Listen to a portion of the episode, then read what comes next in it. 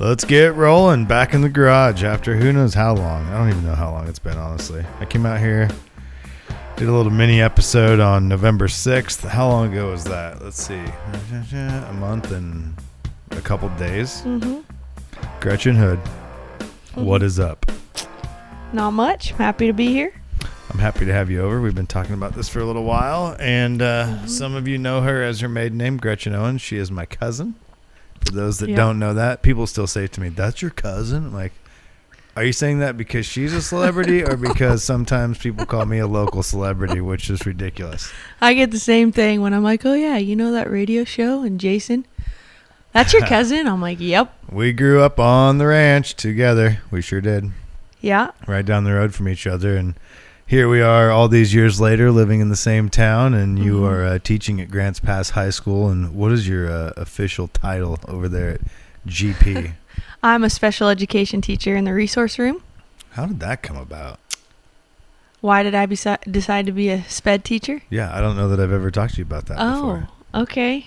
Um, you're getting real deep right off the bat. I mean, we can back up and go No, elsewhere first and come back to this if you want. I'll tell you. Um, I told you I'm an open book.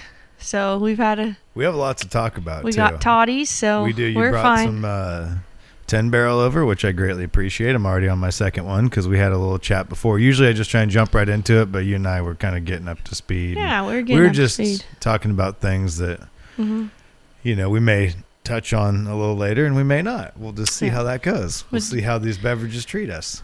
Well, and I'm not drinking 10 Barrel. Let's just go ahead and put that out there because this girl doesn't drink beer. I'm all about the whiskey, Mm-hmm. and that's it. So, um, why I became a special ed teacher. So, uh, I when I decided to go off to college, um, I kind of told myself because I've always been active, played college basketball all four years, and um, I said I want to be a physical therapist. And then I got into college and I like to have a good time. And so uh, that didn't really I studying I mean I I did great in high school and I kind of got to college and I was like, yeah, I worked my butt off, but now it's kind of like uh there's a lot more fun things to do than study all the time, I guess. I Oh, don't yeah. know. Which is why I got into radio. Oh, okay, I touche. well, I made it four terms, and I think I I took uh, an English class. I took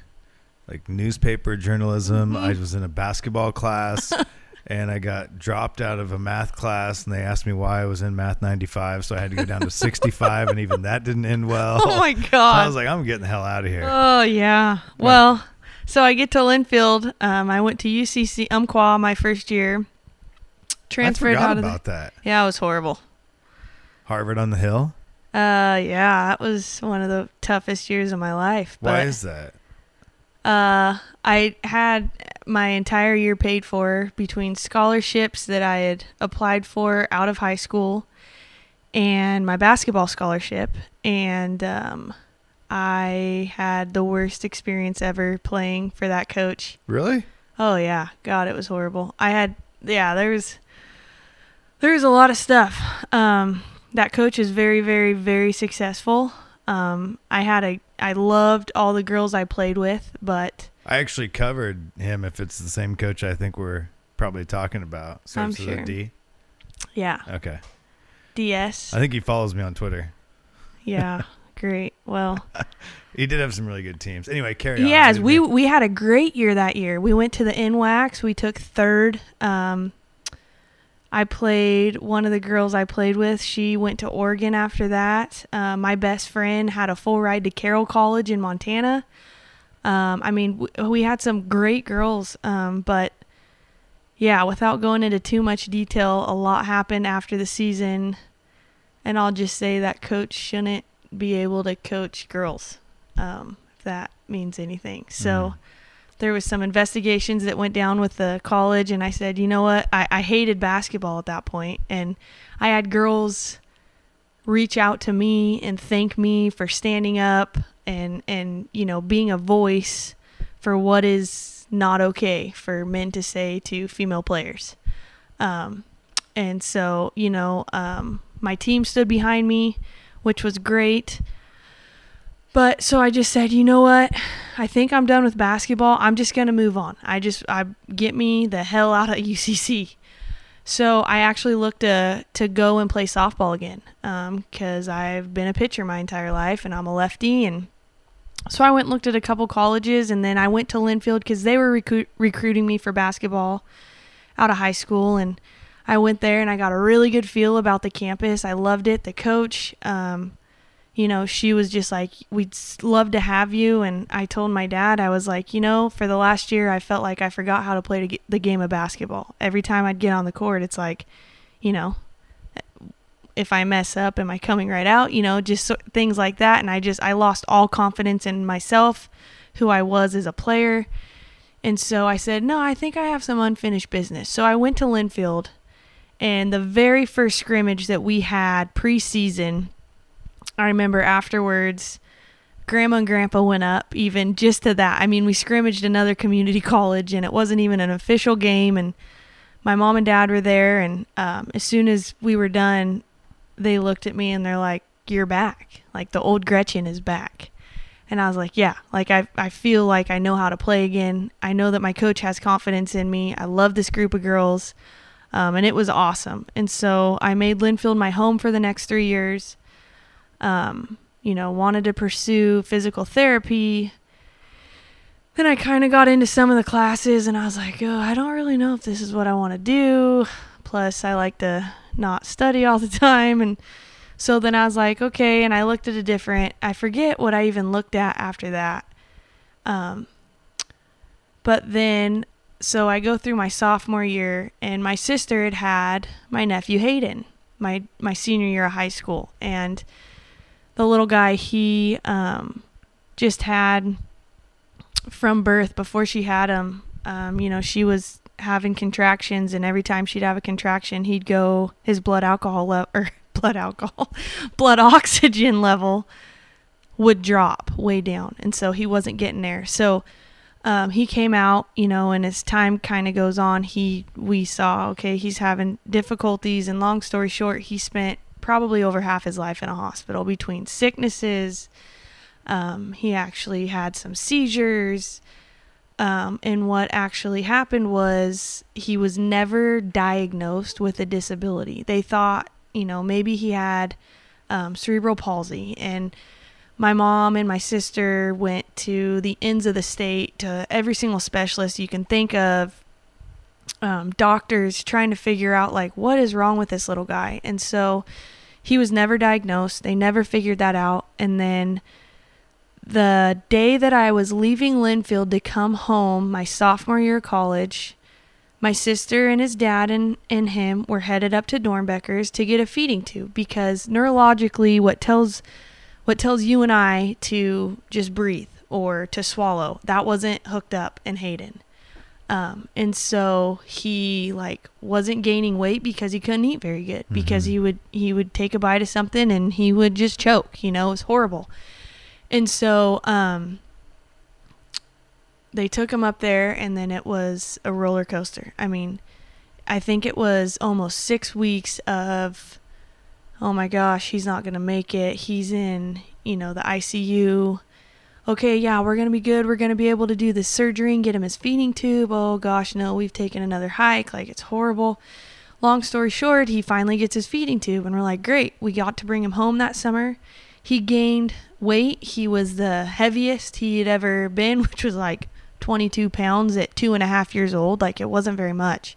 And he was a very tall guy, and um, so then I start my junior year, and uh, it's uh, September 30th, I believe it was. I get a call, and my mom's like, uh, Hayden's sick again. Christina's taking him to the hospital. And she took him to Medford, and they thought like he had pneumonia. And so I get a call the next day, and my sis, my mom was like, uh, they're li- they're flying Hayden up to Doernbechers, and I said, okay, I'm gonna email my professors. I'll meet Christina at Doernbechers. I'll just go because McMinnville to Portland, that drive was like 45 minutes. I mm-hmm. could make it. so I met her there as soon as they got there, and then we just kind of waited. And they said he didn't have pneumonia, but something was going on. And um, then his dad gets there, and my sister, of course, you know, she's not totally in her right mind. This is horrible. And so they have a meeting with the doctors, and um, my sister and his dad, Stuart, decided, hey, you should come into this with us, you know, because I was kind of just like, if anything, you know, I wasn't the parent, so I wasn't. And now being a parent, I understand like when something you think something's going on with your kid, like your mind goes, you're not in your right mind sometimes, you know. So I went and sat in this, and they decided we're not going to intubate him because we know if we get him on that machine, we'll never get him off. Like they'll just do, what is it, a CPAP, the breathing, Like the bre- face the breathing, breathing, mask yeah. And um, so they did that and so he was you know pretty stable. And then my mom and dad got up there. Uh, my grandma and pop from eugene got up there and then so i go home late on the night of october 1st and then i told my mom you know call me if anything changes. So in the middle of the night i get a call and she's like yeah the nurses say it's not looking good. So i jumped hopped in the shower to wake up because it was like i think 3 or 3.30 in the morning. Drove back up there to portland met pop at one of the entrances where we could get in. And uh, so october 2nd early that morning hayden passed away and so um, at that time i had changed my major to health education and that was like around the time. So I graduated in 2008. So that was what 2000. That was fall of 2009. So the recession was still pretty rough and um, happening. And I had thought at the time, like I always wanted to go back to Glendale, and I wanted to teach there because I wanted to give back to the community that supported me so much through high school and just everything. Our family, you know, having the company there, growing up there. Um, and so I want I wanted to go back and I wanted to help those kids and I wanted to coach and so um, I knew that health teachers and PE teachers they were getting cut at those small schools left and right so I knew I had to pick up a different um, a different you know subject to teach Mm-hmm. and so I didn't really know at the time and I was thinking, oh, maybe history or maybe like an English or something, I don't know.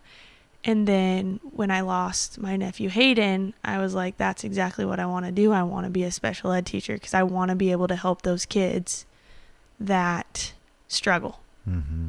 And so then the rest of my time at Linfield, I told myself, like, I don't know if I'm going to do it right after because I had some other plans, but eventually I'm going to be a special ed teacher. So um, I did an internship um, my senior year and I did it for, it was called YOUP. It was, um, oh man, it was like uh, Youth Opportunity or Yamhill. Um, it, it was basically like for underprivileged youth um, resources to help them with their schooling. It was kind of like an alt ed kind Mhm. of school thing. And so I went there and um, was around that, and it was a lot of at risk kids. And I was like, this is this is what I want to do. So, um, yeah. So then after uh, college, you know, some years go by, and then I was like, okay, an opportunity presented itself, and um, I got into the master's program at SOU, and then another crazy thing happened, and I got hired at Grants Pass while I was still in my master's program, and I had to learn everything on the fly, and it was crazy, but um, yeah, and now I'm still at Grants Pass, and I love it. That's pretty wild. Yeah, it was. think about it. Um, I know, and a lot of people they I remember they asked me in my interview and I had a really hard time getting through like the story about Hayden and everything because I mean it is it's it's a it's a big deal and just sitting there with my sister and I mean it, it goes down as probably one of if not the worst days in my life and I know it was of hers, you know, and our Mhm. families. Um yeah, it's using losing a a child is the worst thing in the world. Yeah. Well, and it's not the first one in our family. No. You know, like grandma was here on one of the episodes and talked Yeah. about losing her son, which was obviously Uncle Pat. older. Yeah. hmm And um, honestly, like October is a shitty month when it the worst month. like my sister was on the podcast. She lost her boyfriend in October.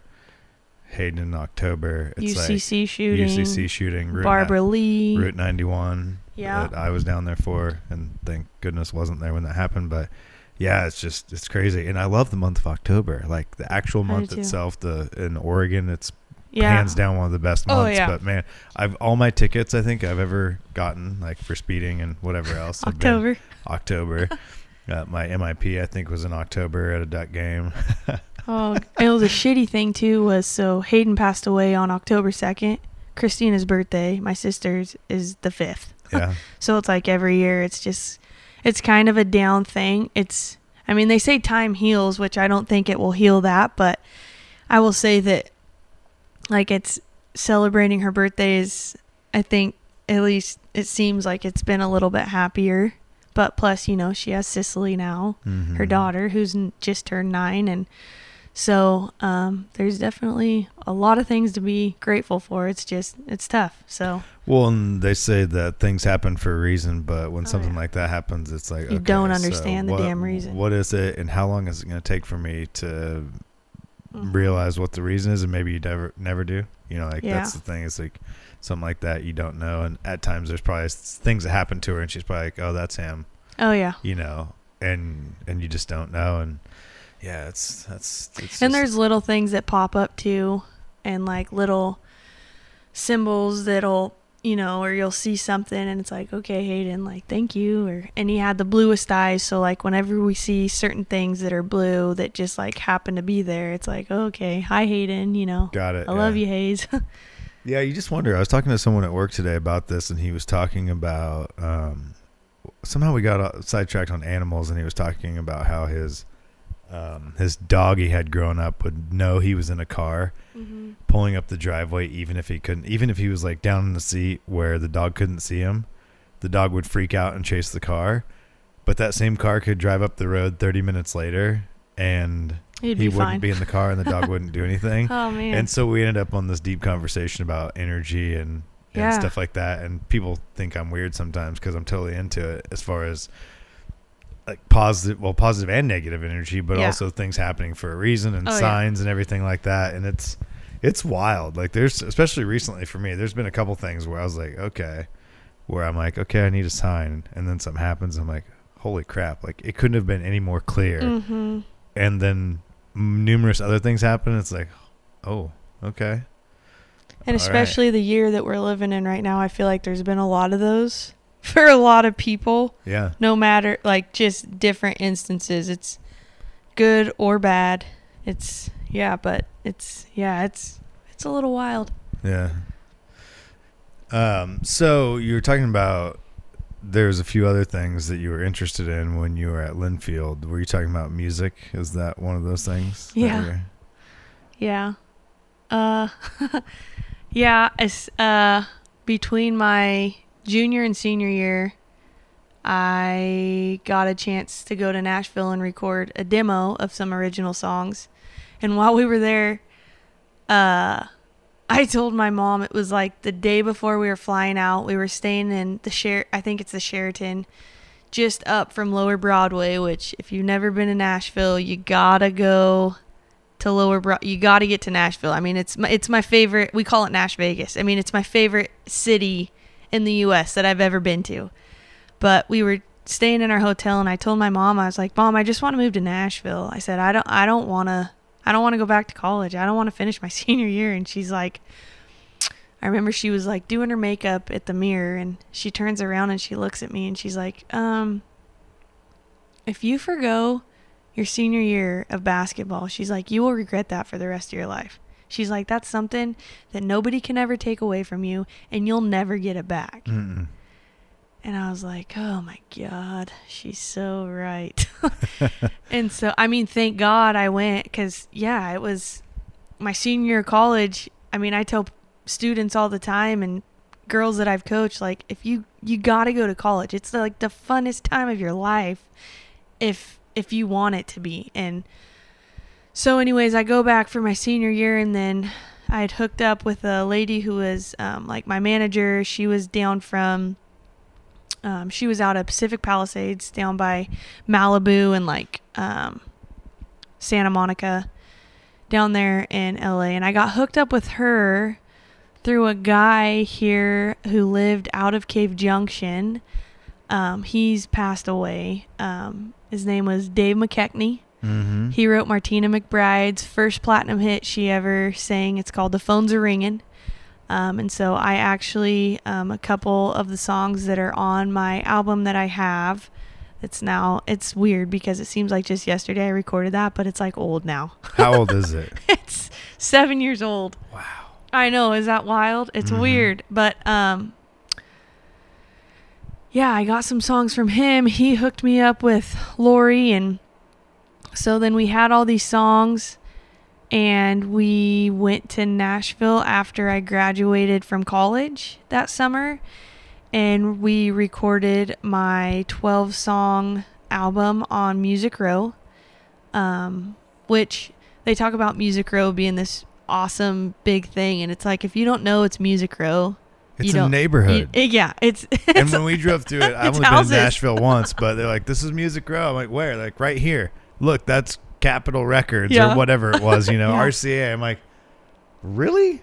yeah And we're in an Uber, right? And he's Yeah. giving us a little tour as we're trying to find Chick Fil A at Belmont Yeah. University, I think, and uh, which ended up being like a knockoff Chick Fil A. I mean, it was real Chick Fil A, but they had the sandwiches in like a hot case. Oh So it was kind of like for the first time, it wasn't the best first time, Uh-uh. but whose is right? Um, yeah So anyway, um, I was I was shocked. I'm like, this is it, huh? This is what it looks like. Yeah. You know, I mean, Broadway, Lower Broadway is what you would expect, oh yeah but but Music Row is not at all what I expected. No, it was it was crazy. It was cool because the place that um so Jay's place is what it was called.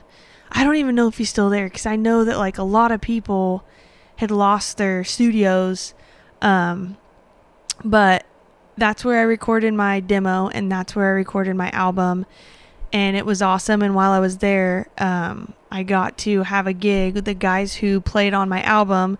They we played like a a showcase um, and I forget it's the Douglas. Oh, I forget what it's called, but I remember seeing it. Um, it's like where basically all the big people now who've made it. That's like where they all started out, and so it was super awesome. And it's just like full of legends, like all over the walls, kind of like the Legends Bar or Tootsie's, you know. Mhm.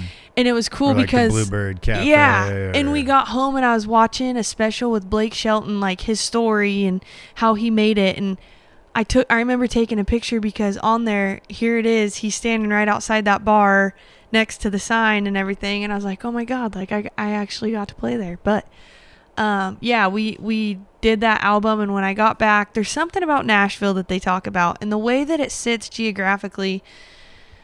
A lot of times, um, like both times that I went there to, to record, I got so hoarse. It was horrible. Like I didn't have my my regular voice. And something with the way that it sits and the pollen and stuff they've talked about like it happens to a lot of artists. Um but I mean it was true for me. So after I recorded that, I wasn't happy with my vocals at all. So I came back out and my um manager Lori because she was in Nashville with us, and then we came back out and she's like, "Hey, I got a guy down here, um, and we can recut your vocals." So we did that, and then we added some. We recut. Um, actually, we didn't recut. We recorded two songs because um, they just didn't go the way we kind of wanted them to in Nashville. And the guy that was the main guy on them, um, he's his name's Joe, and he used to tour with um oh i'm drawing a blank right now. Al um he was an old jazz guy. He was like famous. He's one he's been grammy nominated all this stuff and he used to be like his uh music director and stuff Mhm. on his tours. And um so I got to go and record and re-record all my vocals. And actually one of the guys that's playing like mandolin and whatnot on one of my songs he was like Christina Aguilera's guitar player. And all this and he's played for so many like famous artists. And so it was awesome. The experience was amazing. Um and yeah it was that owl guy he just passed away like a few years ago and I'm really drawing a blank and I Yeah, wish I- me too. Because it's uh, eight forty-two, which is really really isn't that late, but it's Thursday, and uh, it's been a long couple of weeks. So I'd try and guess for you, but so. Oh, it's Al Ju- Jarreau? Al Jarreau, that's who it Nailed was, Al Look at me Jarreau. go. And I just picked up my phone. I hadn't even opened yeah it. Yeah, it was Al Jarreau that's who Is that right? yeah it's gotta be Do I need to fact check that? Let's get the producer on it. Oh wait, we don't have one. yeah it was Al Jarreau Al Jarreau, American singer Al Jarreau. yeah was born an American singer. His 1981 album "Breaking Away" spent two years on the Billboard 200 and is considered one of the finest examples of Los Angeles pop and R&B sound. Yeah, and I'm right? just yeah, and I'm won a Grammy in 1982. yeah. So the guy that that I'm talking about, Joe, Joe Turano is his name, and I just Okay. pulled up some of my old text messages that I had with him. you go. Well, Joe was one of the greatest guys, and I actually recorded s- um, a couple of my vocals in Joe's home studio in Burbank, California. And it, let me just tell you about this guy's house. Here he is, like this big, like big, huge musician playing with one of the like most well-known like jazz blues artists and we're in there and we're in his home studio and he has an air conditioning in the window because he didn't have he was living in like a really nice neighborhood but his house was really old and so he didn't have um Like central heating and air. yeah so like we'd get ready to record he'd be like hold on and he'd hit the remote for the AC like to shut it off. oh yeah and then we'd re- because it made noise Right. like the Kinda white like noise the heater we yeah. had on in here that Oh, just yeah. ran out of propane. I see so that. now we're gonna have to just go it's for it. okay we've had a couple bevies we'll be fine but um Plus, I I, remember got a preheat going in Yeah. here, so we're good. what Joe would get done, we'd get done just playing like one song, and I'd look over and he was he was completely bald, and he would just be dripping sweat. I'm just like Joe, that was like two minutes, and he's like, it's hot in here because it was dead summer Oh, down there in Burbank, and it was hotter than a. Well, you can let your mind wander, but It was I'll, hot. I'll keep Grandpa's. Sweaty balls. I'll keep Grandpa's analogy. Yeah, it was hotter than a bum's nutsack. It was bad. It's- I had another one, but it's definitely not Yeah, appropriate. Yeah, go, yeah, go with that one. That that'll work for this particular situation. oh yeah. Um, Do you edit these? No, I Oh. don't actually. That's I haven't good. edited any of them at all. That's kind of the thing, right? That's Like, good. This is what it is. real talk. It is. It's garage talk, and it's uh, Mhm. the truthful couch that you're on. So, I like that. um, it's a gently used floral print, yeah. claw-footed. What am I sitting in right now? Would this pass a What? black light test? Oh no. Awesome. I mean, if I'm being honest, I would probably say no. Great. And we're in the If- middle. if- we're in the middle of COVID, and you don't even put a like a plastic tarp No, down for me. Trust me. It, I'm just. It's I mean, we're we're socially distanced we right are. now. We're easily six feet, or at least a male six feet away. And um, I would just say that I would assume that there probably is some DNA on that couch because that was given to us by someone else. awesome. That's and if I'm being completely honest, I mean, there's probably, yeah, at least once on that couch. So great. from someone, I'm not saying it was me, but I'm saying there's a good possibility that that probably happened with someone at some point. and now But and now you have been- Avery. Congratulations. It's it's been long enough. No, that was not on that couch.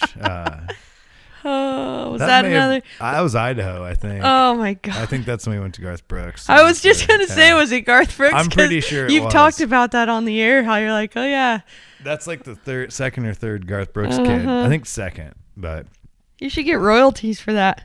yeah, I, yeah, I told Come him on, the Garth. college fund when we when Yeah. we interviewed him that I think he could he could spot us some money for college at least. Uh, But um, yeah, at least get Trisha out here for a cooking show. no, okay, well she's right. She's right above your head, Yeah. right there, about as close as it gets. Uh huh. Yeah.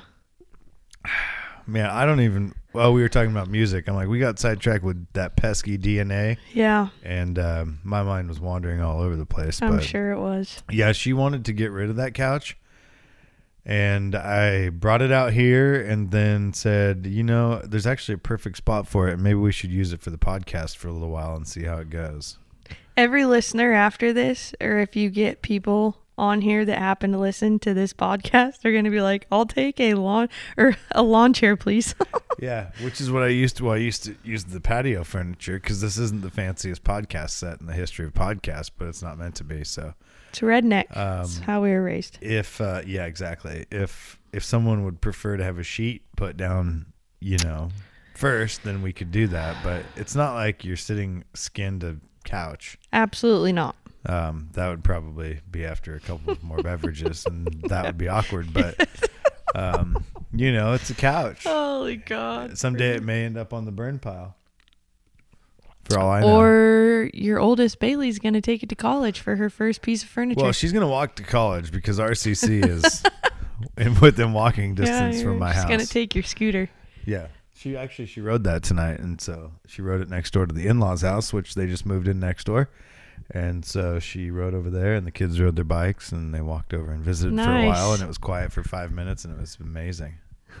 It was Just finally quiet. It was like holy crap. But um, Funny.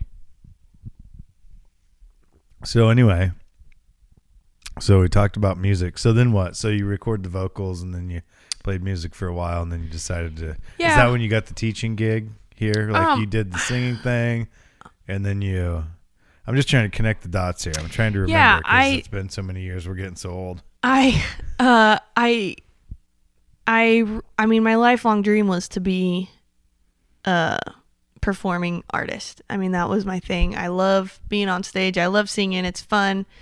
Um but I kind of saw how it was in Nashville cuz like down there everybody plays for free if you're not Blake Shelton or, you know, somebody big, Maren Morris. Right. Um, and usually you're working in a bar or some crazy job. And I was just like, man, that does not sound like fun. So then, And the business is nothing like what people think. oh God, no, it's And horrible. I it's mean, hor, it's bad. It's for hard. us to get close to it in the radio industry and for Yeah. me to understand what it's really like, it's nothing like what you see. No. It's straight up a business. It is cutthroat. Yeah, It is for sure. shady. Yep.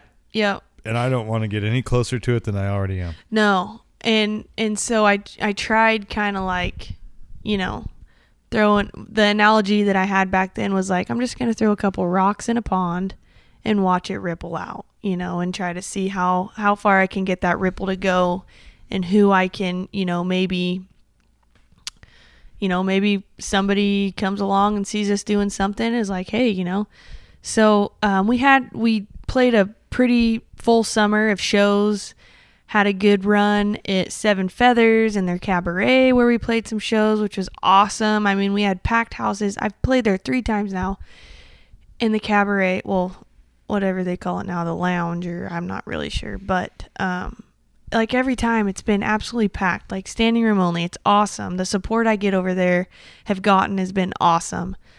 Um, but then I just kind of saw like, uh, I like nice things. I want to have a family. I want to have a roof over my head. I don't want to live with my parents till I'm 40. I just, I'm pretty independent, I like to think at least. And I, I wanted to do something where I knew I had a steady income. And then I wanted to get into coaching. And so, yeah, an opportunity presented itself at Glendale and then I got into the master's program. And then, well, if anybody knows anything about Glendale and the superintendent they had back in about uh, 2014 era, Hasn't that guy gotten in trouble numerous times? Oh, Didn't yeah. he just get in trouble again? Ed Douglas, yeah, it wasn't good. But I, uh, They punted him, didn't they? I He's history, right? I I think he's gone from there. I think they kicked a 50 not- yard field goal and it was good. Yeah. We're going downtown. Yeah, exactly. But uh, yeah, so it was sad because I was like, yeah, I'll get into my program, which I got to kind of hand it to the guy. I mean, he kind of helped start the process for me to get fast tracked into the program. But then I started dating my now husband, and his mom is the office manager at Grants Pass. And so the I know this is kind of like a rat hole we're going down, but Go um, for it. This is what this is all about. So I You I keep talking. I'll take a drink. I start my master's program, and the athletic director at Grants Pass, I played summer ball for him, and I've just kind of known him since my youth because I played summer ball for the Grants Pass um, ASA organization since I was nine, up until um, pretty much up until I was uh, about to be a junior in high school. And so he just happened to be talking to my mother in law one day in the office and he was like, Oh yeah, you know, what's Gretchen up to? Blah blah blah. And she's like, Oh, she's actually uh, going to school right now to get her master's to be a special ed teacher. Well, there just so happened to be a an opening that they hadn't been able to fill at the high school for a transition specialist teacher. And so, long story short, like I get hired there when I was supposed to, I was gonna be going back to Glendale to be doing my student teaching there. So, having to tell Mr. Swanson at Glendale that I wasn't coming, it was tough. And I'll never forget the look on his face when we were face to face and I'm telling him this conversation, I'm having this conversation with him, and he was not happy. Um, but so I got hired at Grants Pass and like it was learn on the fly because when others are doing student teaching, I'm doing the teaching like with you know, I didn't have a mentor teacher in class with me and so um after that I got an opportunity and transition what a transition teacher is in special education is you have the kids that are ages 18 to 21 because in special education kids can receive services up until they're 21 years of age. So I had kids that were pretty impacted by their disabilities or disability or disabilities. Sometimes it's multiple. And, um, but my professors at SOU, they were like, we really think you should do this. And I really struggled with taking that job because I was like, but I gave, I gave my word to Glendale. And they're like, look, like, I don't know if you really realize how good of an opportunity this is for you to take this job at Grants Pass. Like, he'll understand, he'll be mad, he'll get over it, but this is a really good opportunity. And I was like, okay. So in the transition program, they were like, uh, I had, I think, four students on my caseload because my professors were like, you guys, you cannot overload her right now. She's just learning. And they told me, like, no coaching because that was what I wanted to do. And that's what I was going to do at Glendale. But they were like, no coaching. And I was like, that's fine. That's fine. I'll take a job. This is fine, you know. So I took that job and it was a lot of learning. And by the end of the year, I got an opportunity to switch over to the resource room.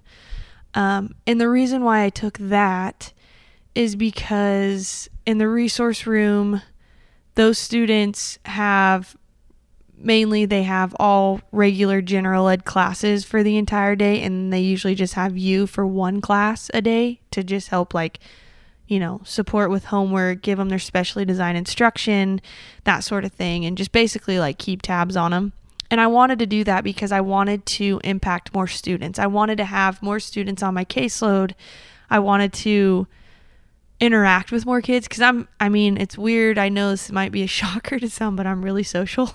And, I, and I like to I just like to be around the kids. I mean I feel like you know if you want to become a teacher it's because you love kids. You want to be around kids and um and so so yeah. And so that's kind of where I got started with that. And I'll never forget before I got hired Justin my husband he was like he's like if you decide to take that job he said the the first person that I'm going to take you down he's like we're going to go have a beer with. He's like that's Musser. And I'm like who? He's like Muss my football coach. He's like he's a special ed teacher. He's a resource room teacher I think. And I'm like I oh think. yeah. I he didn't know what it was called but he knew he was in special ed. And um, I was like oh, okay. And now me and Muss it's like we're thicker than thieves man. That guy is he's something else. And so I go to him for everything and he's pretty awesome and anytime there's a problem or you need help with something, he's pretty much been like let me just dial him up or we'll walk down the hall 20 feet. Mhm. So, Yeah, his brother was here today. Yeah. earlier. Oh, Yeah. Jake the Snake. Had to drop some stuff off. Yeah, my wife's all involved in the PTA. Oh yeah. Actually, I don't know why he was here. He dropped off some lunches and. Oh, I, that's what it was. It was connected to the PTA. It was. Now I remember. He had to do something because they're doing the drive-through light thing, yeah. Christmas light thing. He's all jacked up about it, and they. He said something like, "There's might be the Griswold display of Grants Pass." That's awesome. all yeah. Drum roll plays. Yeah. I'm like, they should have went full on Griswold, but Yeah. I don't think they did. But, um, Yeah, I gotta take Riggs to see those. yeah, that's uh, That'll be awesome. Is that next Um, Thursday? I I well, I shouldn't to say next whatever because when people listen to this, it might be 2021. But when we're recording, I think it's the seventeenth of December. which would be a week from today, Thursday, yeah, right? Yeah. Oh, my Fitbit's broken. Damn it. Yeah, you're right. Um, Yeah, it's a tenth. Okay. Cool. Yeah. So they're doing like a drive-through light display at all the schools, right? Most Yeah. of them. All of them. I it it said it said it. the I only read part of the emails. I get so many emails from the schools Just with this distance learning Kind of. thing. It's like every teacher sends emails, the superintendent sends emails, the principal sends emails. I'm like, my wife's like, "Did you get this one?" Or I didn't see this one. Did you forward it to me? I'm like, I get so many emails. I don't know. It's tough. I know. At and work, parents I can't. I, it's just like parents are overwhelmed. I mean, thank God you have your saint of a wife right. to keep you straight, Man, but she she keeps me straight. Well, she tries to, and then and the five kids and the five and your basketball team. teaching three kids, one middle schooler, two elementary school kids. She has a what would he be considered? Is he still a toddler? When when are you not a toddler? He's four. He's he's pre-K. pre. Okay, there you go. Pre-K. He's so he's going to pre-K. preschool. Oh, he's in preschool. Whatever it is. Pre-K. He's- He should went be pre-K. He's yeah. He's he- pre-K. He's pre something. He's He's pre-K. He's, just- Riggs is preschool because he's younger. He's Preston. He's priming himself for Right. The ladies. That oh. that too. yeah, he has four sisters. He's gonna be just fine. yeah. uh, and then the baby that's eight months old. So yeah, it's I don't know how she does it because recently, well, I was home for part of this. Yeah. you know, COVID, the end of last year, Mm-hmm. last school year, and then when I come home, if I get home early, and now they've got it dialed, so she's got she's got a handle on it, and she's Bless her heart. ruling the roost here. But what's that been like for you with this whole distance learning thing? Holy balls. Please hold. sweaty holy i'm you know what while you're thinking about that i'm gonna get up because i need a refreshment it's thirsty's thursday and we only have i only have one more day left in the work week so Me too. I and had it's whi- been a busy week I had whiskey Wednesday last night at my mother-in-law's birthday. good lord Uh, um. what do you need Oh, I I got a fresh bottle of. Can I set my mic down? you can do whatever you want Okay. I'll come hold, yeah set it down this is garage talk you can go pee if you need to you can hell i don't care Are you gonna edit that out? no edit what out that if you need to pee That's a lot of airtime where people are just. It's fine. It's not the radio. We can have as much dead time. People are guess- driving to work. I guess when you're listening to a podcast, you can just scroll forward until we start talking But again. people enjoy the the ambiance. They, you know, people give me shit about getting up to get a beer in the middle of the podcast, but then people talk about it. So clearly Not it like does you- something. Oh. Not like you can do that at your regular job. No. Which that's interesting. The uh This is the first podcast I've done since well, I haven't said yet, so I can't really I haven't said in public yet, so maybe I shouldn't do that yet. I mean, we could, but by the time this podcast airs, it's going to be close to my last day anyway. So what the hell? I, guess I just said I that. wasn't drunk in public. I I was got- drunk in a bar. I, I, in the garage. I was drunk in the garage. I guess I just said it out loud anyway. So Yeah, you the hell? did. I mean, by the time people listen to this, I'll probably be done at the queue anyway. So, although if I'm going to post it, I'll probably post this tomorrow. So. Okay, I got to pee break it. Okay, go ahead. Is that bad? You know how to get to the. Just tiptoe so you don't wake any kids up. Is she gonna be in the in your room with the baby? No, she's probably watching Hallmark movies on the couch. Just tiptoe. Shh. No, not always. Shh. So here's what's happening right now. Uh, Gretchen is going back into the house to use the restroom because apparently her bladder is smaller than mine, and I'm pretty sure that I have the world's smallest bladder. And now that she's talked about having to go pee, now I have to go pee. But the problem is, she's in there, I'm out here, and I'm filling space. So Whoops. That might have just uh, squeaked out. oh, we're only a couple deep. It's all good.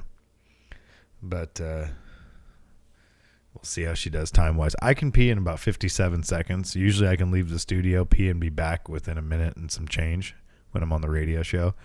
And um, I don't know that she quite has those skills. So we'll have to just wait and find out. But I'm really curious to see how this is going to go from here with the old. Uh, this is one of the reasons I wanted to have her over because I wanted to talk about the uh, distance learning and how that's going.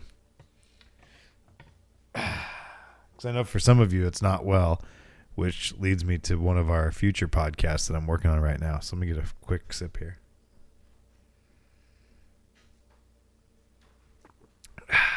I'll wait till you sit down to ask you how it went. Is she on the couch watching Hallmark? She was on the couch, but there's no Hallmark. No TV at all? Uh, she's What's she doing? Is she feeding the baby? Well, I think she was, but I went to the potty and then I came back out and she's gone. She gone. She wasn't even there? I think she's probably putting her in her bed. Oh, because she was in her lap when you walked by. Yes, you're correct. She probably is. Nice connecting the dots. Hmm. All right, where were we? We were Distance talking about distant learning, and I, I was talking to my sister about this because What one? my older sister. Okay. Because I don't want to say too much. Fuck it. Oh, She has a kid that's having a very difficult time, yeah. and she's worried about this kid. And I won't say which one. That way we don't narrow it down too Right. much. But she said we should do one of these podcasts because ever since she posted her post about recently she posted about kids and the effect this is having on Mhm. them and she's was basically saying she's scared for her kids at the time i didn't realize she was talking about her kid until she reached out to me and then we chatted. And then just today she said maybe we should talk about this. And i said i'm totally down for talking to you about it because you have a kid that's having trouble and he's a straight a student and he You shit, just i just it. said hey fuck.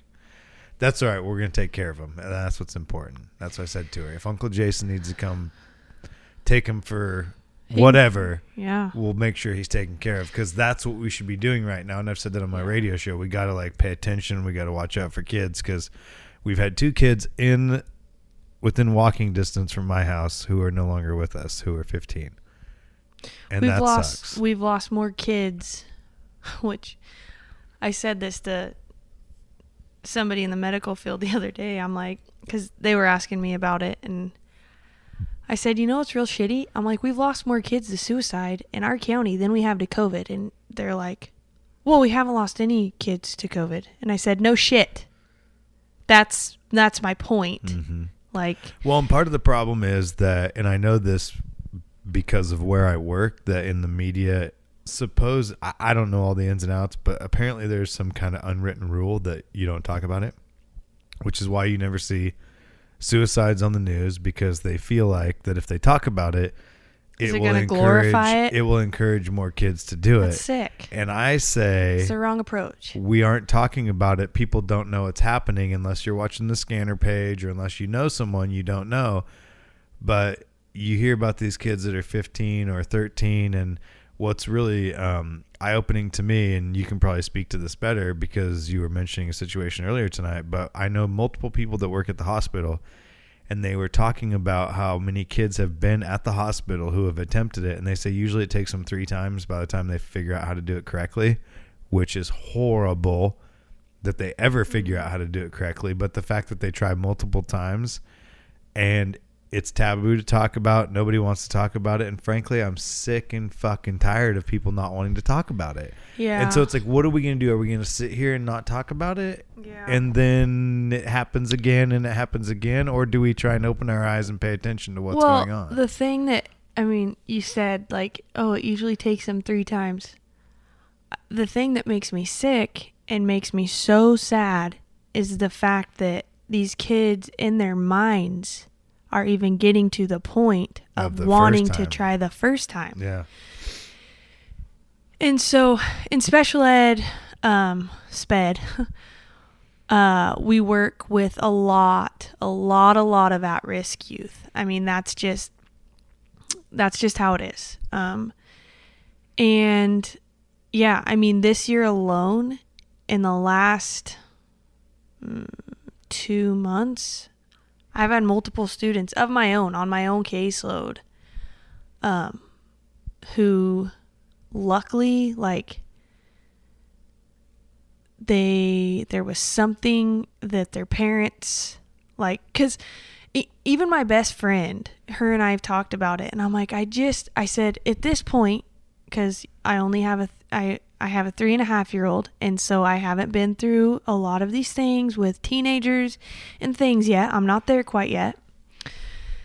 But i said i don't understand like how parents don't know. And my best friend was like my parents didn't know. She's like when when i when i was feeling like that and she's like when i was suicidal Whoa. and doing things she's like my parents didn't have a clue. Mm-mm. And she's like i also you know tried to disconnect and we were disconnected. My dad worked a ton and so he was gone and and she's like there were just things. And i said oh my god like that is insane. And and i got i got really emotional because at school right now we can have at the high school we can have um, they're called limited in-person instruction lippy groups miss lippy. Um, but we can have you can have up to 10 kids and you can have them two hours in the morning and then you can have another group of 10 kids for two hours in the afternoon. So uh, musser and i actually both have these groups going for our students. And um, Is that by choice? Is that something you had to opt into, or is we everyone- wanted to. Okay. we wanted to. No not everybody's doing it. Um I- is yeah i don't we have other um like staff like these cool check and connect mentors that make a lot of phone calls and do try to check in a lot with students and their families and um they've put kids on lists to be able to bring them in um but yeah musser and i are doing it with our students and I mean, I got emotion. I I told my mom last week. I said I got emotional on Friday. Last Friday, I have a student, and um, they have been having these. They they've had an attempt, and I said, you know, as my kids are, as my students are walking out the door to leave one of my groups, and I was just telling them the whole time, like, you guys, I'll see you on Monday. Like, have the best weekend. Like, I'll see you guys Monday. I can't wait to see you. And like, I just got a flood of emotions Mhm. because a part of me was like, what happens if I don't see one of these guys on Monday? Like, it just made me sick to my stomach because I know it's sick and it's sad. And I know, like, teenagers go through things, but the state that we're in right now with this whole COVID thing and students not being able to interact with their friends on a daily basis and get the just personal like connections um we're in a scary place i feel like and it it it just it made me really sad for a minute. And i i wanted to hug every single one of those kids that was in my classroom and just be like you matter so much to me. Like you matter.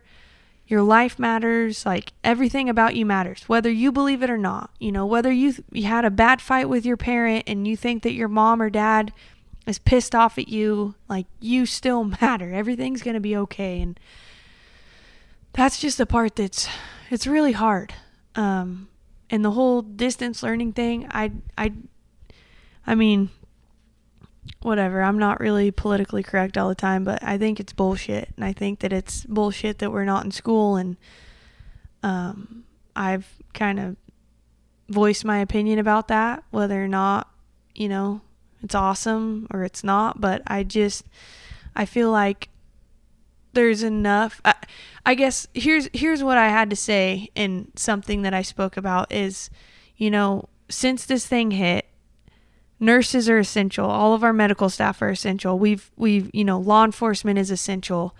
Um, teachers have been deemed essential. We're still and, and i guess to me that means like we're still being told like hey we still need to service these kids with their education. We're still collecting our paychecks. We haven't missed a paycheck. Mhm.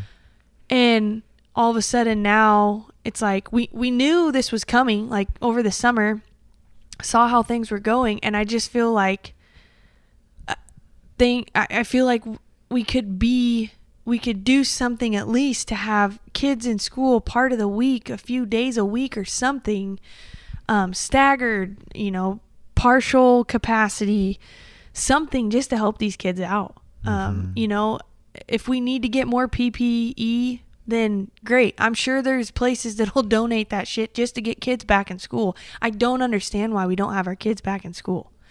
Um, you know, I have somebody in our own family trying to work, trying to school their their kids, um, struggling at that, feeling like a failure because their kids are, you know, their report cards are coming back and they're not good. Well, and they just had a news story this past week about how grades have absolutely Yeah. plummeted. And kids And- that were straight yeah. A students, and this is what my sister was speaking to kids that were straight A students that don't even want to get out of bed. Yep. And it's just. Won't even turn on their computer screen. You're in No. a Zoom call and you're like, "Hey, can you turn on your computer screen?" And they'll turn it on and it's facing straight up at the roof. Yeah. And it's like, "Damn it. Like I I just want to see their face. Like our first couple weeks back in school, I was so excited to see my kids' faces cuz it was like, you know what? Some of these kids that have given me a damn run for my money Mm-hmm. and that, you know, it's like, damn it, why can't you just, you know, focus in class or do this when we're there or, you know, try to get off your frickin' cell phone or put that damn thing away. I don't want to have to give you detention or this or that. It's like, I just want to see your face now. Yeah. And um yeah, it's it's shitty. It's really shitty. And I feel like I just feel and I know it's probably not a popular opinion and I'm probably, you know, people might listen to this and be like you're inconsiderate and you're insensitive and you're not thinking about other people, but it's like you can go to the damn grocery store. You can go to Walmart. You can go freaking Christmas shopping and it's fine, but we can't have our kids socially distanced in a classroom wearing masks. Um, you know, if you need to wear gloves, if you need to get the fiberglass, you know, big things. to- Plexiglass, yeah. what?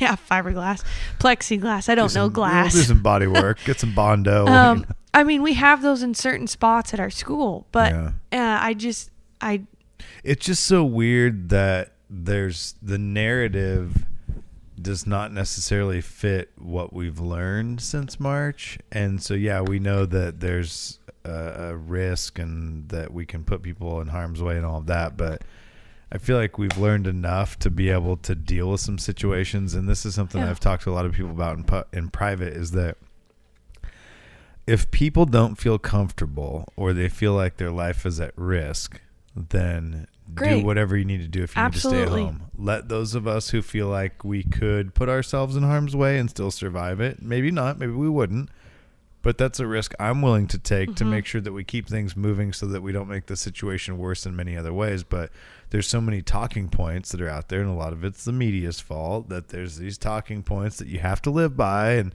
they pound it into everyone's head. And then we have all these negative effects that people don't talk about and speaking to kids attempting to take their own lives is one of those side effects and nobody wants to talk about that. They're just talking about the same thing over and over and over and at what point do we realize that okay we know what we're dealing with it is dangerous to a certain extent but we also have to look at what it's doing to society but nobody Yeah. wants to talk about that nobody wants to have that conversation and if you try and have that conversation outside of a platform like this people will say you want to kill grandma no i don't want to kill grandma i don't we have an 82 year old grandma we don't want to kill I have her an 83, but both of my mom's parents, 83. Graham will be 81 next week.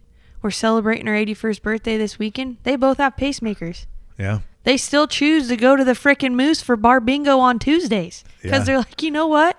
Graham's gonna go drink her Black Velvet, and Pop's gonna go drink his Michelob Ultra for God's sakes, and that's how it's gonna be. well grandpa was here last weekend he said the last thing i want to do is die sitting around at home Well, and he's always said that. yeah That's why know? the damn man hasn't retired yet. I told what, him. what is he gonna do? I said one of these days you're gonna be working on the ranch, and everyone's gonna be waiting, or grandma's gonna be waiting, and all of a sudden they're gonna be like, "Wait a second, it's ten o'clock at night and he's not back. And Already had those scares. That's that's exactly, and that's what's good, probably going to happen. But he's gonna be happy, And- Exactly, and that's and the he's thing. eighty some years old, and Yeah. like you said, what's the average life expectancy? And we're talking about all the, and people get all wound up. But let's be honest, every single news report I've seen in my email recently, especially the ones from Josephine County where oh, we've lost someone, geriatrics. everyone has a pre pre existing condition, and I don't want to lose anyone. But when we're talking about, I don't know, we could go on and on, but it's just mm-hmm. what's happening to our kids is way worse, I feel, than what the effects have been so far. And yeah, cases are going up, blah, blah, blah. But at some point, we have to decide are we going to live or are we just going to sit in the house? Because the thing ain't going away. Well, the scary the scary thing about it is too, and without getting, I guess political. I don't know. I, I was helping a student the other day with the world cultures assignment, and it was about frickin' Germany, and Hitler, and the Holocaust, and all these laws that they started to put in, and what people could and couldn't do, and and all these things, and and I'm sitting here helping this student go through this and I just like I feel like my eyes almost popped out of my head and my head almost just flew off because I'm like this maybe we're not to that level, right? We're not going to be put into train cars and gas chambers and stuff. But I just felt like some of the things that have happened that make zero sense and that are asinine, at least to me, Mm-hmm. it's like, uh, hello, here we go again. Like, this is the same crap that happened when all these privileges and laws were put in place to take rights away from these people. Like, you can't have a phone in your house. That was one of them. And then they couldn't use a public telephone. I mean, that was another thing of a law that was that happened to people in Germany back before World. What was that? World War II. Was that then? I think so. But anyways, I just I uh, helping my student with this, and I'm just sitting here going, "This is it's it was just scary because Yeah. there were a lot of parallels." And um, not saying, like I said, not saying that's where we're at. That's I just um, we're we have our youth, and we're we're expected to try to help them figure out you know how how they're going to be our next generation what we're going to do with them and right now i feel like we're setting them up for failure. And as a teacher I'm, i'll just say that i feel like we're setting our kids up for failure because um, you know we've pulled back so many expectations of uh, you know what it takes to get through high school. And and i know that even being at grants pass and seeing the the requirements to get a high school diploma it's like damn these are pretty steep. Like this is pretty tough. Like you got to work your butt off. I remember going through high school and it was like it felt like a breeze. I don't know maybe we were just doing everything and you know we were on the right path and our teachers and mrs snelling had us on the right path for Right. everything and set up and um but yeah i you know our kids it's a very huge disservice to our students right now and that's what makes me sad and that's what scares me and I just I would really like to see something change for not just their mental health but just I mean I feel like we're losing we're teaching them or we're not teaching them what a work ethic is anymore because mm-hmm. I mean, you have some kids that are working their butts off, but then others that are just like, yeah, I'm not going to do it. And it's like, hold on a second. Once you start down that path, like, it's hard to correct it because we've already seen since March till now, there's some students that I've maybe seen show up in my class three times. Wow. Yeah. It's insane. So it's, yeah, I mean, the whole COVID thing, you could talk about that for hours.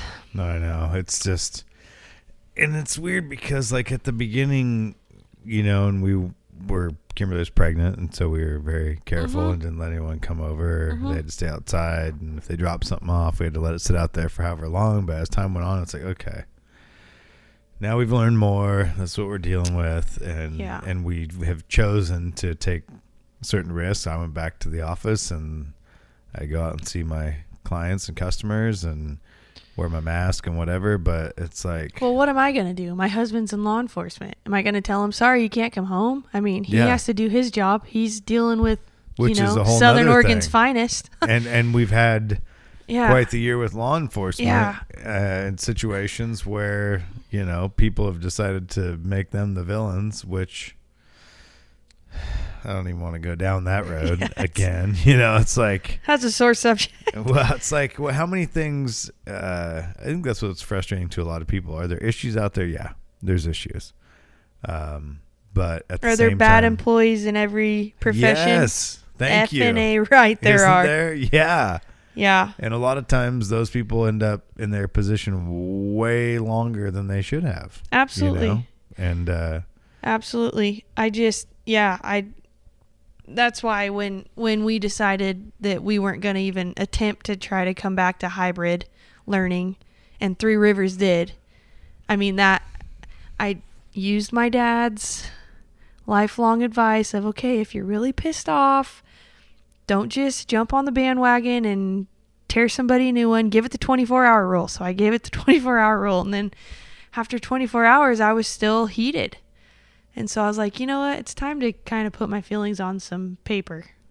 And so I did. And um, just, uh, it's tough because knowing that all these other people have to go to work and have to do things and I just felt like we we had a chance to step up. I feel like in a way it's almost like failing our community because we've had a chance to step up and be like, yeah, we're going to do this for our kids and I don't know if we totally have. Well, I talked to a friend of mine. I got to be careful here, but I hate being careful. Honestly, I hate I hate the fact that we have to tiptoe around some things.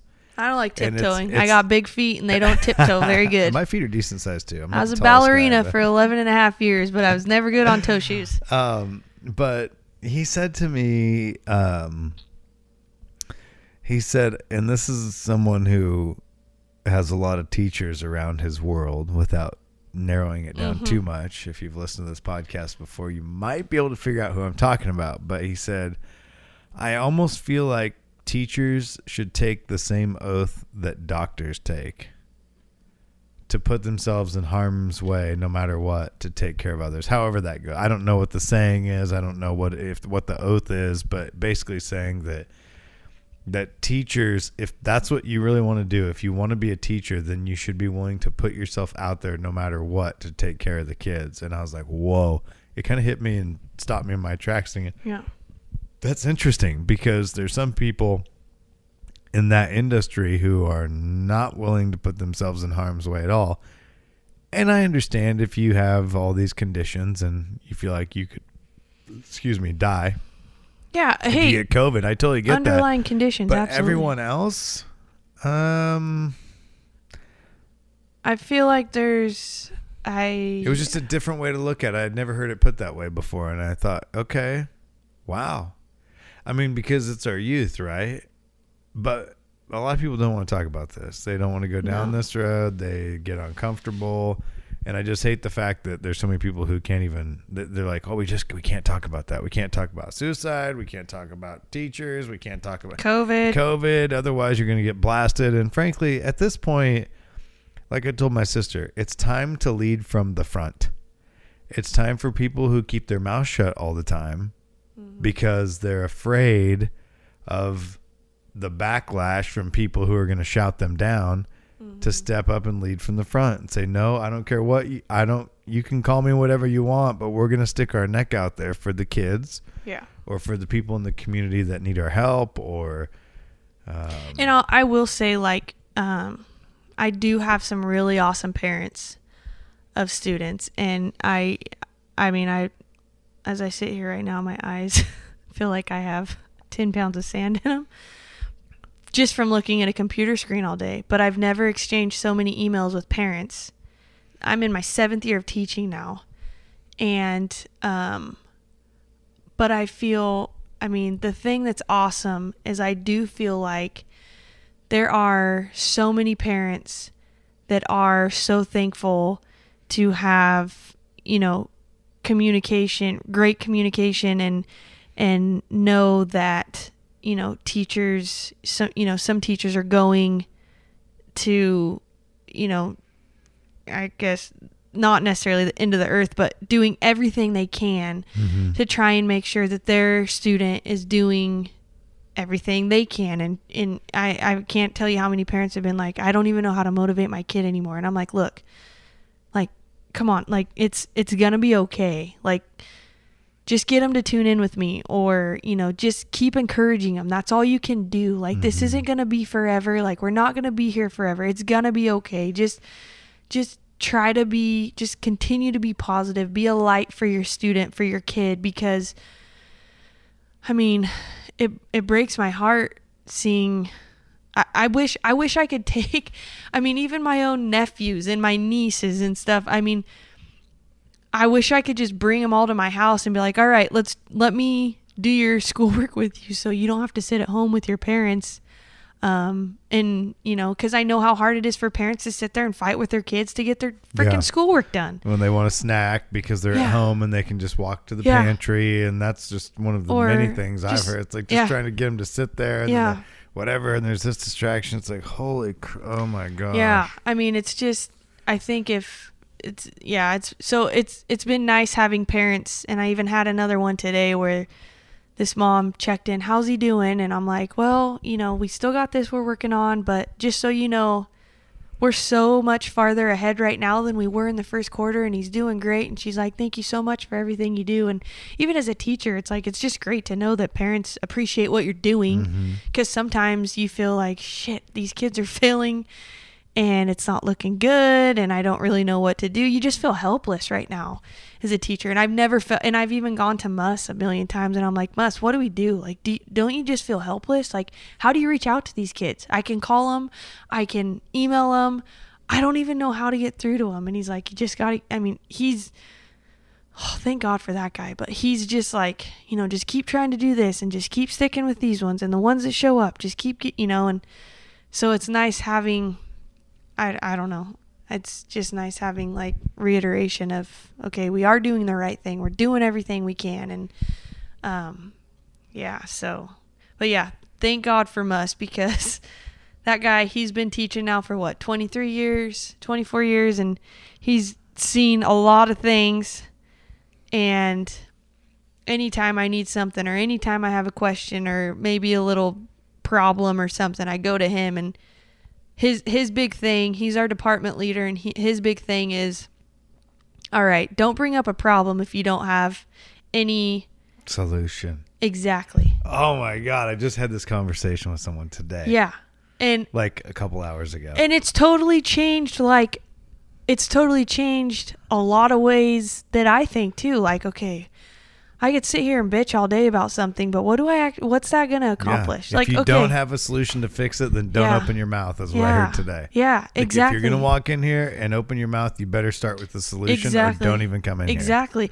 Or and you know, and there's been times where it's like, listen, I have this problem. I don't know what to do. Like, can you help me with a solution? Like, even that's better than just like bitch, bitch, bitch, get on your pedestal and bitch. We're all in the same boat. It sucks, but bitching about it's not going to fix it. So, Mhm. what are we going to do? Yeah, and that's the easiest thing to do is just to complain about it. you know? Got a lot of those Debbie Downers. Yeah, they're all over the place. Jesus. So the rest of us have to try and do the opposite, so oh we can yeah. pull everyone back up. You know, but it's Mhm. hard sometimes. You know, I mean, I Mhm. find myself in the same position sometimes. I'm like, wait, I'm just now. I now I turned into that. What good is that? You know, Yeah. And it's like this year's definitely been wild. yeah, It has been wild. shitty. Um, yeah, but no. Uh, there's been some pretty shitty things. Yeah, but I think Not that uh, not just like work, but I mean, you know, everybody's gone through stuff. But at the end of the day, I try to tell myself, okay, I'm healthy. I have my husband. I have my son. We have a roof over our head. Um, you know, I have my family. Well, I got a I've lot of whiskey. so many times in the past couple of weeks, and this will make a lot of sense very, very soon. That if anything, depending on what you believe in, right? You have God, faith, and family, right? And, and whether it's faith or God or whatever, depending on what you believe in, or spirits or whatever. One, friends Mhm. right around you, people, mainly people, fun and money in that order. And if you do one, two, and three, four, you never have to worry about. Yeah. And that's what COVID has taught me that I've worked like an idiot for a long time. And at times other others have suffered probably here at my house, you know? Yeah. And so for me, that's what I learned and that's what I took from it, which is one of the reasons I'm making this change that I'm making that I yeah. kind of tiptoed around, but um, it's important, you know, and it's important to enjoy what you do, and it's important to feel good about the people you're surrounded by. And uh, for me, that's what this year has been about, like kind of yeah. resetting myself and um, as many cool things as I've been able to do in my career. Sometimes I did some of those things at the expense of family time, really. Yeah. And looking back at it now, I mean, I still did a lot of family things, but I look back at it now and go, okay, maybe I didn't need to go on this trip. Yeah.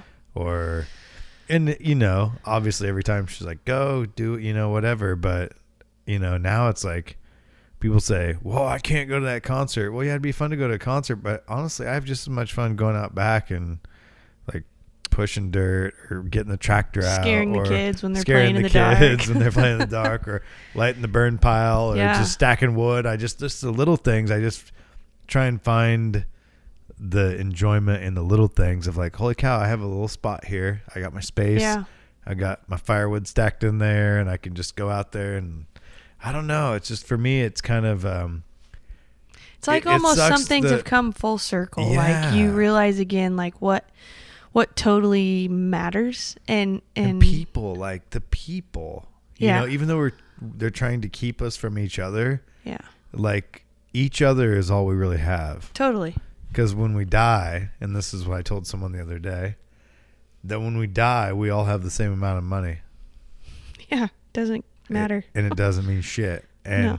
do I want to make enough to have a comfortable situation? Yeah, but at the end of it all, if I was screwing someone over to get all that money, or if I was People are gonna know that. neglecting my family Yeah. to get all that money, is it worth it? No, it's not worth Yeah. it. And I think that's for me, like right now more than ever, standing up for what you believe in, hmm standing up for your friends. Like to me, especially recently, like that is like what is like all of a sudden I'm like, Yeah. holy crap! Like this is what like to put yourself out there to stand up for what you believe in is or what you feel is right is like that's where I'm at. you Yeah. To, and and going back to like with work and me putting some thoughts down on paper and possibly or in an email and and you know shooting that to whoever uh and trying to I remember I came my husband got home from work and you know, we don't really I don't pry at him about what he did all day and who, you know, what'd you, what'd you have to endure all day. And I remember just telling him about it. I'm like, Do you want to read this? Do you want to see what I had to say? And he's like, Not really. And I was just like, You're a dick. and I was just like, Really? And then I kind of copped a toot with him. And then later on, he came up to me and he was like, Look, he's like, I just want you to know that I'm really proud of you for standing up for yourself. He's like, and I'm really proud of you for for not being a sheep. He's like to not just to not just do you know what everybody's saying to do right now because that's not always the that right doesn't it's not the right thing, always. and- maybe it is and maybe it isn't. no But you have to do what you feel is right. well and and for me i mean people that know me know that i'm i'm a loudmouth and i am not afraid to really speak my opinion about things and i think that i i don't feel comfortable just marching to the beat of this drum that we're all supposed to be marching to if it's against like my core values mm-hmm. and my morals and what I stand for. That's that's not who I am and that's not what I'm going to do. Yeah, even if it costs, you know, Yeah, I it- it could. not for I mean I would hope that it wouldn't, but but sometimes when you put yourself out there, it can ultimately backfire, and I would hope that. yeah, but happen. stating an opinion, stating your opinion and expressing your opinion about something shouldn't backfire Shouldn't, so but this hard. day and age it does. Well, we've seen people bullshit. be, uh, Yeah. you know, what do they call it? Uh, God, it's late and it's been a long week for me. Well, it I guess we're- the we're thing is- canceled. Cancel culture. Well, Cancel her. Yeah, it's BS. Yeah. We I- should be able to have these conversations. We should be able to have uncomfortable conversations, which is why I have a couple. I hope that I can get a couple folks to come over here that believe the exact opposite things. Mhm. And I think they can sit in here, we can all talk, and at the end of it, whether we agree to disagree, I would Yeah. almost bet 100%, 100 beers, whatever, that we would be closer at the end of it when they left here. And I feel Yeah. like I'm not the best moderator, but I feel like if we had four people and two over here and two over here, at the end of it, we would realize that we're way closer than we think we are in views. Yeah. And it's just the, the shouting, the noise, all that shit that's been happening. And It's because people don't talk. They don't get I together and they don't talk. Which is why I wanted to do this podcast. I know. Which is why we're sitting here but chatting. do you realize too, Jace, like this summer, because I would say probably ever, I spent the most time over here with Riggs and your kids that I Mhm. think we really Yeah, ever ev- have yep. since I've had. we got Riggs. to go down the river. yeah, and the which boat. was awesome. But I mean, even you said, I remember one time you text me and you're like, I love that we can have these conversations and we can. I mean, I like to think that for the most part, I mean, we were both born and raised, grew up in the same, on the same dirt, um, you know, same, a lot of the same values, I think, and, and beliefs. Um, but we can still talk about things and, and Not necessarily agree all the time, no, but it's okay. exactly. And and I and I still remember a text that you sent me after I left here one night this summer from sitting on your back patio having a couple brewskis. the kids were in and out of the pool 37 times. I think we had Papa Murphy's pizza. Yep. And you're like, I, I love that we can have these conversations. I love that we can go back and forth and and we can have open dialogue. And you're absolutely right. And that's that's what it's all about. And I think that a lot of times, especially when alcohol's involved, people can't necessarily I mean, you just fly off the handle and if that's not what if somebody doesn't agree with you, then, you know, it's in in this day and age, it's like we can't have a conversation. Like Mhm. people are going to get so pissed Let's off and so cancel heated. them. F Yeah. them. If you're not whatever, Yeah, it's like, and- come on. yeah. That's so, there's so much more to life than that. Like we don't, and so many of these issues we're even talking about, or so many of the issues that people are talking about Mhm. nationally, they don't mean a damn thing at the end of the day. No. Listen, all the politicians are corrupt and suck, in my Yeah, opinion. yeah. Okay, I'll just throw it out there. Maybe I'm a couple beers deep. I don't care. It's But it doesn't matter what At the end side you look at it. At the end of the day, it's just us, right? It's just Yeah. us. It's just the people around you, and that's Well, and and you know the whole like with the whole presidency thing, and like I even got anxiety a couple times. Those were the times that I had the damn news channel on while I'm trying to make freaking dinner in the That's kitchen. why I don't watch it. and I it's don't like, do why it. is this even on? I'm waiting for freaking Jeopardy and Wheel of Fortune. damn it! Like, get off R.I.P. Alex KDRV, Trebek. KDRV 12. I know that's devastating, but I mean, e- especially in my family, like, I have both sides of the spectrum. One side of my, one part of my family, hardcore Democrats. One, the other part, hardcore Republicans.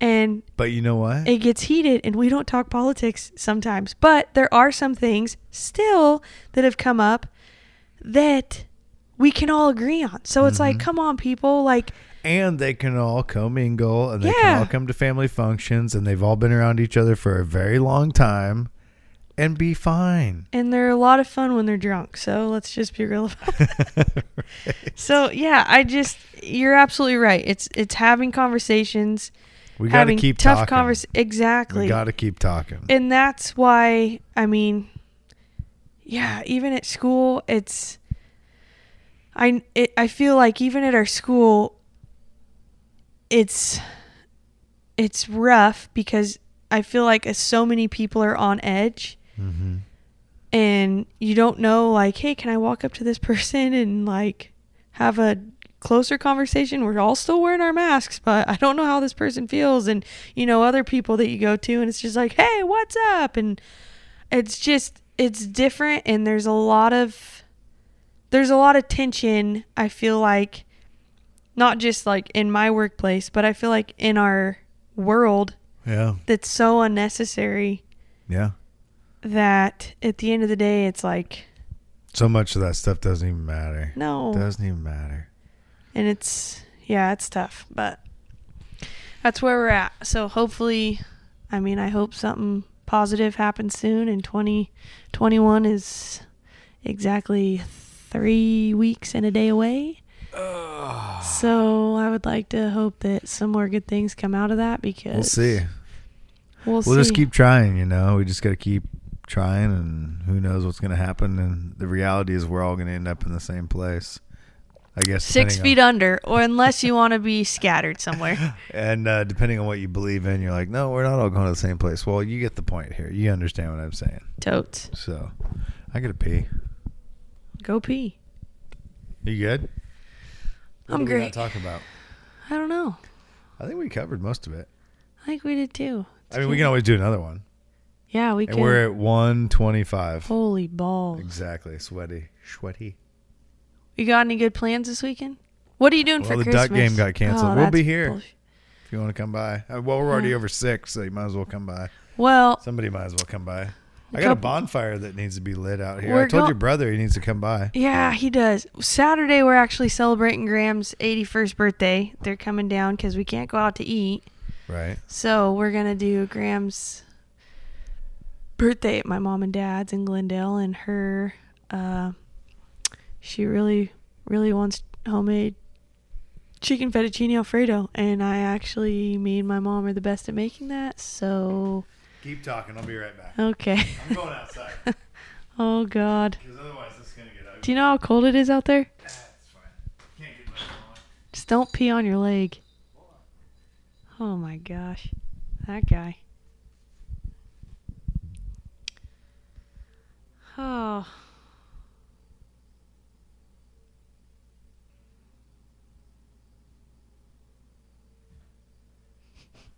You fill all the space.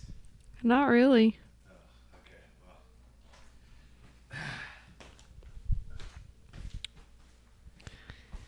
Did you make it? Oh, that's great. okay. We'll wrap it up in a minute. Did you get a new car? Yeah. Wow. Well, You're planning on having some kids. we're trying. That's for damn sure. Oh, I didn't bring that up. Uh, Did you want to go there or no? I mean, it's also something nobody talks about. And that's actually one of the things I was thinking about too. And well, when we were going to do this originally, that was right around that time, right? yeah, you didn't see my text I sent you. I know. You were down in Cali moving out of safe. It's right there, Oh, right behind you in the corner. yeah. Pops the safe. Yeah. It's three weeks tomorrow, Yeah. Friday. You doing all right? Yeah, I'm good. I know that it's uh somebody bigger than me has a plan and we don't always understand. Well, because you and I were texting, we'll just put it out there. We'll put out my news and we'll put out your news if you're cool with it. Um, Go for Because it. I kind of mentioned already that I'm leaving the queue. And uh, when you listen to this, I may already be gone uh, a week from tomorrow, which will be the 18th. Um, but you and I were texting some secretive information. And I let you in on one of my secrets before many people, and then you, right? That's about the same time that you said, "Guess what? I got some news too." Yeah. At that time, it was good news. Yeah. We were expecting baby number 2. Yeah, and then couple couple weeks after that, something happened and uh ended up in the ER. I I got home from work and I was uh I I'm a busybody. I don't always I don't go from home from work really and just like sit down and whatever. I came home from work on a Friday and I was like, man, we got leaves to blow in the backyard. I got to get my front yard looking better because I got leaves to blow out there. I want to get this freaking fall decor and my pumpkins off my front porch. And so I was working and then I worked outside till dark and Riggs was out there, Riggins, our three year old. And then my husband gets home from work and it's dark and it's like eh, 5.30ish and i go in the house and i'm vacuuming and cleaning so i'm like i just want to enjoy my weekend i'm to do it on a friday night and we'll just sit down and hang out. I'd gotten Papa Murphy's just to, cause I like to not cook on Fridays. I cook all week and then I don't cook on Fridays. And yeah, I felt something weird and went to the bathroom and what do you know? So I ended up losing baby number two. And I had Justin take me to the hospital and that was horrible. And yeah, it was hard, but I'll say that I have some very I have some of the best support in my family that a girl could ever ask for between my mom, my I just all my siblings. I like to think that I don't like to think. I know that we're pretty damn tight. My brother, my sister, my sister-in-law and I and and my husband and um so yeah, I kind of yeah, that was rough. That was losing Hayden was probably one of the toughest days periods of my life, but yeah, losing a baby is quite possibly the next hardest of your own. It sucks. So um and and I was I mean when I when I first got pregnant with Riggs, like I was so paranoid about telling anybody cuz I'm like I got to make it out of the first trimester. Mm-hmm.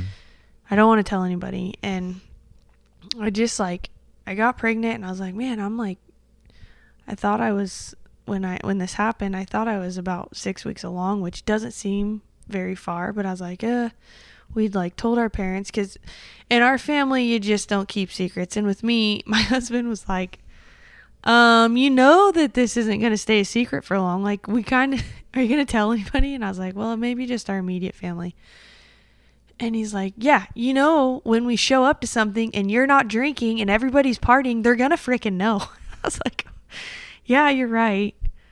And so, um, yeah. So, anyways, we told our immediate family and then I told you because you, it's weird. You text me at like weird times. Not weird, but like, it's funny how like I won't talk to you for a while not a while. Like I, I like to think like a couple weeks because I text you mostly all the time, especially Mhm. listening to your morning show. You'll say Yep. something like, "Yep," on my way to work, and um, yeah, it was just crazy. And I told you, and then yeah, it was, and and that's something that it's weird because so, and even even today at work, one of my coworkers, she's like, "When are you guys gonna have another baby? You guys have the cutest baby in the world," and blah blah blah. And I was like, well, actually, I'm like, we tried and I lost the baby. And she's like, oh my God, I feel like the world's biggest asshole. I'm like, no, it's okay. And I was talking to, a, I was with a couple ladies and the other one's like, oh my gosh, I've had a miscarriage too. And I was like, you know what? I said, so many people that have found out, and even in my own family, women in my own family have had their share of miscarriages. And they are they are so like they're way more common than what people think Oh yeah, big time. and and I didn't know that and um yeah so it's just it's been it I'm I'm good I'm good um the first couple days were absolutely horrible um I actually took it was right the week before Thanksgiving and we had a short week of work I actually took those 3 days off because I you know, I had doctor's appointments and needed to follow up and just take some mental health time for myself because I was like, I don't know how I'm going to sit in front of kids and teach them. Like, I'm not here. It's off and Mhm. on, like, emotional. And so, but I just told myself, like, God is in control and He has a bigger plan. And obviously, you know, you know, me, some people might think it's shitty to say, but something was obviously wrong with this baby and God knew that it was better off his way than the Mhm. way that I wanted it. And so um but yeah, you saying I got a new car. I the 4Runner was just I had a 4Runner and it was just too damn small. And I know that sounds crazy for one kid, but like literally we go to the river all the time in the summer and trying to pack shit in there in the ice chest and his stuff and our stuff and just getting everything and um it just like sucked and I was over it and then I wanted a Tahoe but then this one came No, you up don't. You do not want a Tahoe. well I mean, they're good cars, but yeah I had we had a Tahoe. you can't beat the had a storage in that The thing storage, and that's we have a Sequoia, which the storage is very similar to a Suburban, not Mhm. quite as much. More leg room in the back seat in a Sequoia than a Suburban, believe it or not, Mm-hmm. uh, but less cargo space. But I knew that when I shit myself on the way home from the coast one day, and I was trying, we had a rack. we talked about this on the morning show. I didn't say those You words. but, literally shit yourself. like we we stopped to get something to eat, to eat on the way out of oh my god. and one of the kids was sick. And I'm driving, and what happened was, and this no, is how we'll wrap up the podcast. man. We're driving down 199 and I'm like my stomach is just tearing me apart and I'm like oh my gosh my stomach is just on fire right now and I'm like I'm just gonna squeak a little squeaker out and it was like so somewhere Oh along 199 God. like in the curves like between Gasquet and O'Brien there's a pair of my skivs somewhere because I full on shit myself. And I got out. Kimberly's like, "Why don't you just?" I'm like, "No." I and she's like, "What are you? Why are you trying to get your bag out?" And I opened the back of the Tahoe, so we had a rack on the back of it because there's not Uh-huh. enough cargo Yeah. with four kids at the time. Opened the door, all our shit fell out. I was so pissed. I'm just yarding stuff out of the bag. I couldn't find clean underwear, and finally I like went down the hill, and there was like this porta potty, and I just ripped my underwear off, threw them over by this tree, and like got some TP and or some baby wipes, and like it was so bad. And I'm like, and then I got him. I'm like, you're driving, and I just sat there the whole way home. Like With I your can't. butt cheeks clenched. I'm like, I can't believe I just pooped. Haven't you seen have you seen the movie the movie The Bucket List? Oh yeah, yeah. The one thing that I've I the one thing that makes me laugh still like whenever somebody says something about like, "Oh, I don't really know." It's like never trust a fart. Nope. And it's funny because I brought it up, and then everyone's, and then like not everyone, but people are like, oh, I've totally done that before. I'm like, oh, so everyone has that one time where something happened where you just, you just can't. It was, oh it was so God. bad. It's fine if you're in diapers, but once you get to a certain age and you're a grown ass adult, it's like like there I am on the side of 199, just chucking clothes out of a bag, and like there I'm just throwing skivs. Like get out. People probably see the whole shack and wagon and are like, "Well, that dad's lost his Yeah. shit." Yeah, he's a mess. Literally lost his shit. oh, so bad. oh, well, that's a good one. That's a funny. So anyway, well, maybe that's a good spot to wrap it up. Yeah, I think so. Now that we're over an hour and a half. It's been oh god, yeah. No, Good it's times. been a good time in the garage. Yeah, well, we've uh, we've had some fun times. We got to go see the Backstreet Boys many years. Oh my ago. god, we didn't even talk about that. That I got to take you to your first concert. First concert ever. Backstreet's back. All All right. right. It was a black and blue tour. It was awesome. All that was a good concert. Yeah. Well, we were all jam packed in your mom's green expedition, Yep. and I had to sit bitch in the middle of you and Big Kitty all the way Uncle Kenny. to f- yeah to Portland, and I you know what I remember is um the song on the radio that came on um chicken the Chinese the, Chinese, chicken. You have a drumstick and your brain stops ticking. This guy to my right, Uncle Kenny, you could bust it out. whole thing. then we get back to the Ugh. station. That's when you were at Kiss, and it's funny because my girlfriend, Roseburg. yeah. And my girlfriend the other day, she's like, "Oh my gosh, I saw those pictures your cousin posted from a long time ago. That's probably when he first started it at the Q." And I'm like, "No, girlfriend, those are his Kiss days." And Yeah. she's like, "What?" That was way before. I'm like, "That was 104.3 Kiss FM." Yep. That was like 1999, 2000, 2001, early 2001. I stayed at your house that night. Remember? Like, I was trying to remember the other day. I'm like, what? I don't remember after. Like, did I take you home or did your no, parents come get I you? stayed. I stayed. I like slept on your on like a couch or something because because I had you had a studio. It roommate. was like a studio kind of. Yeah, and I just remember passing out because it was so late. But get back to this Afro Puff. Get out of the car. That's an inside joke, but yeah. no, right. it was either front seat with you and Uncle Kenny or in the back seat with the goons. And it was like, I'll sit by my cousin who I know and I feel comfortable with. Yeah, that was a great concert. How Oh, old were you? I was young. I bet we have. I think we still have pictures because you gave you surprised. You were up at my house and I got to open a Christmas a Christmas present early, and it was a card, and inside were the two tickets, and I was just like, what the hell? And you're like, yep, we're going. We're going to the Backstreet Boys, and I was like. I get to go with Jason because remember when we were little, I used to always call you my stud muffin, like Yep. you were my freaking favorite person of life. And so when you were taking me, uh. I was like, "Oh my god, it's really happening! Like this is freaking awesome! Like he works in radio. He's taking me to my first concert. So I don't know how I lucked out, but it was awesome. What, getting me as your cousin or the tickets? Well, I'll never forget when my Rose Bowl sweatshirt got I I had it around my waist out in the hayfield and I lost it. It was from the 95 Rose Bowl when the Ducks Yeah. played. And I know we're totally random now, but Go with it. I I was out feeding cows with my dad one day or something, running around out there in the hayfield, and the hay I, I must have dropped it when the hay was starting to get taller, and then Grandpa mowed, and I I remember I lost that sweatshirt and I never knew where it was. Well, one day you and Pat freaking come running into the garage and you're like, "Oh yeah, by the way, we found something." And you threw my sweatshirt back to me and it was just in pieces and I was like, "Son of a bitch, it was my favorite gray sweatshirt."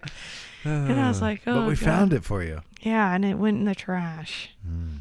But yeah, good times. Yep. And I still remember your blue Mustang Yep. that you drove. It was your first pussy getter. and Sorry, that's what my Oh. that's what my husband calls his uh 2000 2001, 2003 Tacoma. uh no. No. oh, the the Buick. oh. The Buick Century that he drives to and from work that was his oh, your husband. I thought you said yeah. your brother. No, my husband. Oh, that's, that's what he funny. calls. I learned. I learned pussy getter from my husband because any car that he thinks is super tits, he's always like, "Check out that pussy getter," and it I'm like, took "You're you an, an, hour idiot." and 41 minutes and 48 seconds to say tits, which shocks me. I thought, Oh. you, I thought you were going to break it out earlier. but- Sorry. Well, I was a little nervous, and then you were dropping f bombs, so I was like, "Oh, here oh, we yeah, go." Oh yeah, we have the E marked. We can say whatever. yes, I love that. I love being Yeah, it's a podcast. explicit. People may judge us, but I don't care. Anybody I'm that 40, knows I me, don't give a I'm sure that a lot of people, especially my friends, if they listen to this, will be like, "Yeah, what the hell? No tits? Jesus, tits! that took forever." There's something you were talking about earlier. I'm like, she's gonna say it right now. Oh, it's I coming, didn't. and then you didn't, and I was like, I'm not gonna say it for you. I don't want to say it for you. oh, yeah, I learned tits from my husband too. I've learned a lot of things from that guy. Oh man. Oh well, Well. this has been fun. Yeah, we'll have to do it again. We'll have to get some more more good stuff. I'm sure after this I'll text you or you'll text me and be like, shit, Why we did we forgot to talk even about talk-" that? I know. I know. It's fine. Let me fine. just think for just a second. It's It fine. is a school night, but we have one more day left, so it's fine. It's Thursday. I know it's Friday. My wife's like, "You always go later than you were planning on." I'm like, "Yeah, I know." Except when it comes to something else, then she's like, "Never Yeah. mind, I won't get into that." Uh huh. Uh, That's why you got the E. Oh God. I think that's that's pretty good. We covered a lot. I know. So I know. When I get home, Deputy Dog's in bed already. my sawn logs. Oh God, yeah, that guy snores louder. You know how many times I wanted to take the freaking cast iron to his head? You know what happened last night? So I grabbed a cold one, went and got wood, came back, had one more, but they're double IPAs and they're tall ones, Full Sail at Costco. Delicious, so that's by like the way. that's like eight beers. yeah, it's six. Whatever. Who's But counting? I fell asleep on the couch. Presto wanted to cover me up with a Spider-Man towel.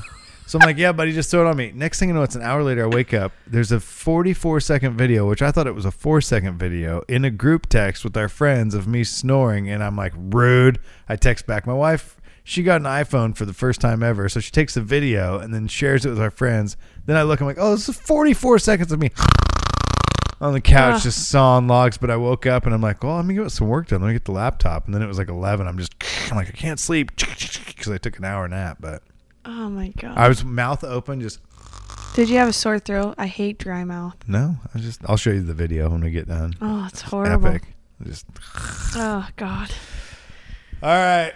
Let's wrap it up. Any You words of it. wisdom before we go? You had some good stuff earlier, so I feel like No, I some, some sound advice earlier, and I was like, "That's good. That would be a good spot to end it." But we we had way more to talk about. so. yeah. No, I think uh I think if if anything, uh I mean we've talked about it, have conversations. talk. Um the biggest thing, you know, especially when I get with my with my family is talking about, you know, cuz my brother's on the school board in Glendale and he knows a lot and sees a lot of what's going on there and so we'll talk about stuff and in our districts and I think the biggest thing is just just be there for kids whether it's your kid or not.